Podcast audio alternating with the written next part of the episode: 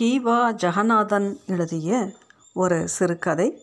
கதையின் பெயர் கபிலர். ராமநாதபுரம் மாவட்டத்தில் பிரான்மலை என்ற ஒரு மலை இருக்கிறது. அதற்கு மிக பழைய காலத்தில் பரம்பு மலை என்று பேர். அங்கே பாரி என்ற சிற்றரசன் ஒருவன் ஆண்டு வந்தான். இப்போது ஜமீன்தார் என்று சொல்லுகிறோமே, அவர்களை போன்றவர்களே அந்த சிற்றரசர்கள். அந்த காலத்தில் அவர்களை வேளிர் என்றும் சொல்லுவார்கள். மகள் என்றால் ஒருத்தியையும் மகளிர் என்றால் பலரையும் குறிக்கும் என்று உங்களுக்கு தெரியும் அல்லவா? அந்த மாதிரியான பெயர்களே வேள் வேளிர் என்பவையும். பாரி வேலுடைய நாட்டுக்கு பரம்பு நாடு என்று பெயர். அந்த நாட்டில் முன்னூறு ஊர்கள் இருந்தன. பரம்பு மலை நல்ல வளப்பமுடைய மலை, அடர்ந்த காடுகளை உடையது.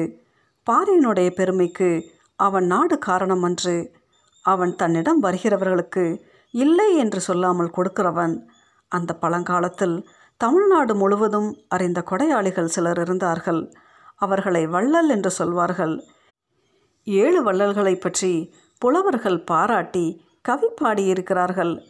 அந்த ஏழு பேர்களுள் பாரியும் ஒருவன். பாரி வேளின் புகழ் பரவியதற்கு அவனுடைய அரசாங்க புலவராக கபிலர் என்ற பெரியவர் இருந்தது முக்கிய காரணம். புலவர்கள் யாவரையும் ஒருங்கே போற்றும் பெருமை கபிலருக்கு இருந்தது. பெரிய அறிவாளி, கல்விக்கடல், அற்புதமான கவிஞர், குணமலை. அவர் மதுரை, உறையூர் முதலிய இடங்களில் பாண்டியனிடமோ சோழனிடமோ புலவராக இருந்திருக்கலாம். அவருக்கு பாரி வேலிடம் அளவற்ற அன்பு உண்டாகிவிட்டது. அதனால் பரம்பு மலையில் பாரியின் அவைக்கள புலவராகவே இருந்துவிட்டனர். பாரியும் கபிலரும் உடல் இரண்டு உயிர் ஒன்றாக பழகினார்கள். பாரிக்கு அங்கவை, சங்கவை என்று இரண்டு பெண்கள் இருந்தார்கள். நல்ல குணமும் அழகும் உள்ளவர்கள். அவர்களுக்கு தமிழ் சொல்லிக் கொடுத்து இனிய கவிகளை பாடுபடி செய்தார் கபிலர்.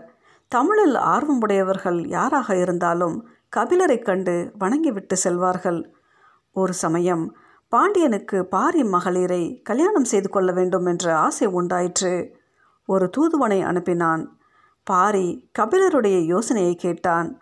அரசருடைய அந்தப்புறத்தில் பல அரசிகளோடு ஒருத்தியாக வாழ்வதால் பயனில்லை என்று அவர் கூறினார். பாரிக்கும் அது சரியென்றே பட்டது. என் பெண்களை கொடுக்க மாட்டேன் என்று மறுத்து சொல்லிவிட்டான். அதை கேட்டு பாண்டியனுக்கு பாரியின் மேல் கோபம் உண்டாயிற்று. சில நாள் கழித்து சோழனுக்கும் பாரி மகளிரின் மேல் விருப்பம் உண்டாயிற்று. அவனும் பாரியிடமே ஆள் அனுப்பி அவனுக்கும் பாரி மறுத்து கூறிவிட்டான். இப்படியே சேரனும் பாரி மகளிரை கல்யாணம் செய்து கொள்ள விரும்பின போது அவனுக்கும் மறுத்து சொல்லி அனுப்பினான் பாரி. இப்போது சேர, சோழ, பாண்டியர் என்ற மூன்று பெரிய அரசர்களுக்கும் பாரியின் மேல் கோபம் வந்துவிட்டது. மூன்று பேர்களும் ஒன்றாக கலந்து பேசிக்கொண்டார்கள். இந்த சின்ன அரசனுக்கு என்ன திமிர், இவனை அடக்கிவிட வேண்டும் என்று தீர்மானித்தார்கள். மூன்று பேர்களுடைய படையும் பரம்பு மலையை சூழ்ந்து கொண்டன. மேலே கோட்டையை அடைத்து கொண்டு பாரி உள்ளே இருந்தான். மலையை சுற்றி காவல் வைத்து விட்டால் கீழே இருந்து மேலே ஒன்றும் செல்ல முடியாது. சோற்றுக்கு இல்லாமல் பாரியும் அவனை சேர்ந்தவர்களும் வாடி கடைசியில் வழிக்கு வருவார்கள் என்று மூன்று அரசர்களும் எண்ணி படைகளை கீழே நிறுத்தியிருந்தார்கள்.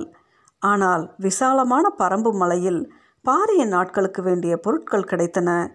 இதை கீழே முற்றுகையிட்டிருந்த மன்னர்களுக்கு தெரிவிக்க வேண்டும் என்று எண்ணினார் கபிலர். ஒரு பாட்டை எழுதி அனுப்பினார். நீங்கள் பரம்பு மலையை பற்றி நன்றாக தெரிந்து கொள்ளவில்லை. நீங்கள் எத்தனை நாள் கீழே சுற்றி அடைத்திருந்தாலும் எங்களுக்கு ஒரு குறையும் இல்லை. கீழே இருந்து நெல் வர வேண்டும் என்பது இல்லை. இங்கே வளரும் நெடிய மூங்கில்களில் நெல் விளைகிறது. அந்த அரிசியை கொண்டு நாங்கள் சமைத்து சாப்பிடுவோம்.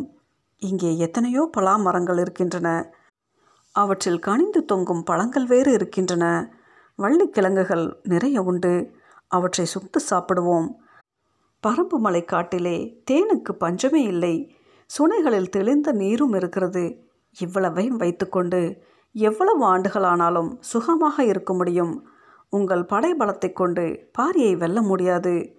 ஆனாலும் ஒரு தந்திரம் செய்தால் இவன் காட்டை பெறலாம். பாட்டு பாட கற்றுக்கொண்டு நீங்கள் வாருங்கள்.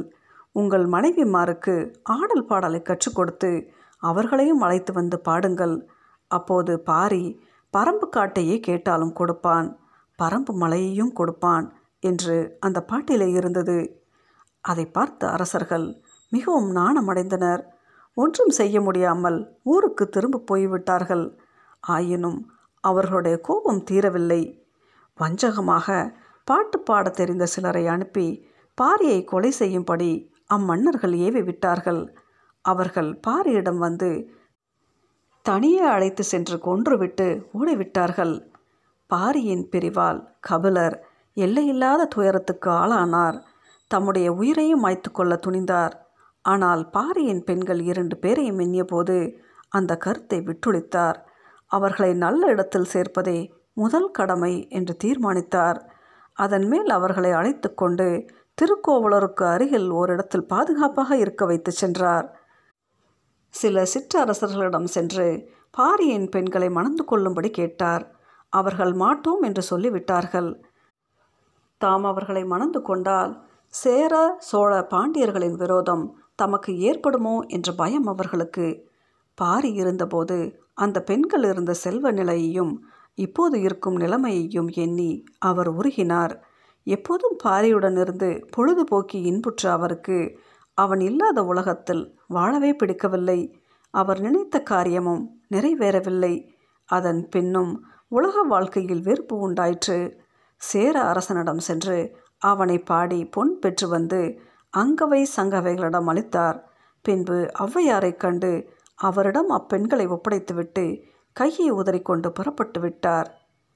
இங்கே அவர் பாரி இருக்கும் இடத்துக்கு போக வேண்டும் என்று துடித்தார். இந்த உடம்பு போக முடியுமா? திருக்கோவிலருக்கு அருகில் ஓர் இடத்தில் தீயை மூட்டி அதிலே பாய்ந்து உயிரை நீத்தார். அவ்விடத்தில் இன்றைக்கும் கபிலக்கல் என்ற ஒரு கல் இருக்கிறது. பாரிக்கும் கபிலருக்கும் இடையே இருந்த நட்பின் உயர்வை தமிழகம் முழுவதும் பாராட்டியது. பாரியின் சிறந்த குணத்தில் ஈடுபட்டு அவனுக்கே தம் தமிழையும் உயிரையும் கொடுத்த கபிலரை தமிழ் புலவர்கள் தெய்வத்தை போல் போற்றினார்கள். கீவா ஜெகந்நாதன் எழுதிய இக்கதையின் பெயர் கபிலர்.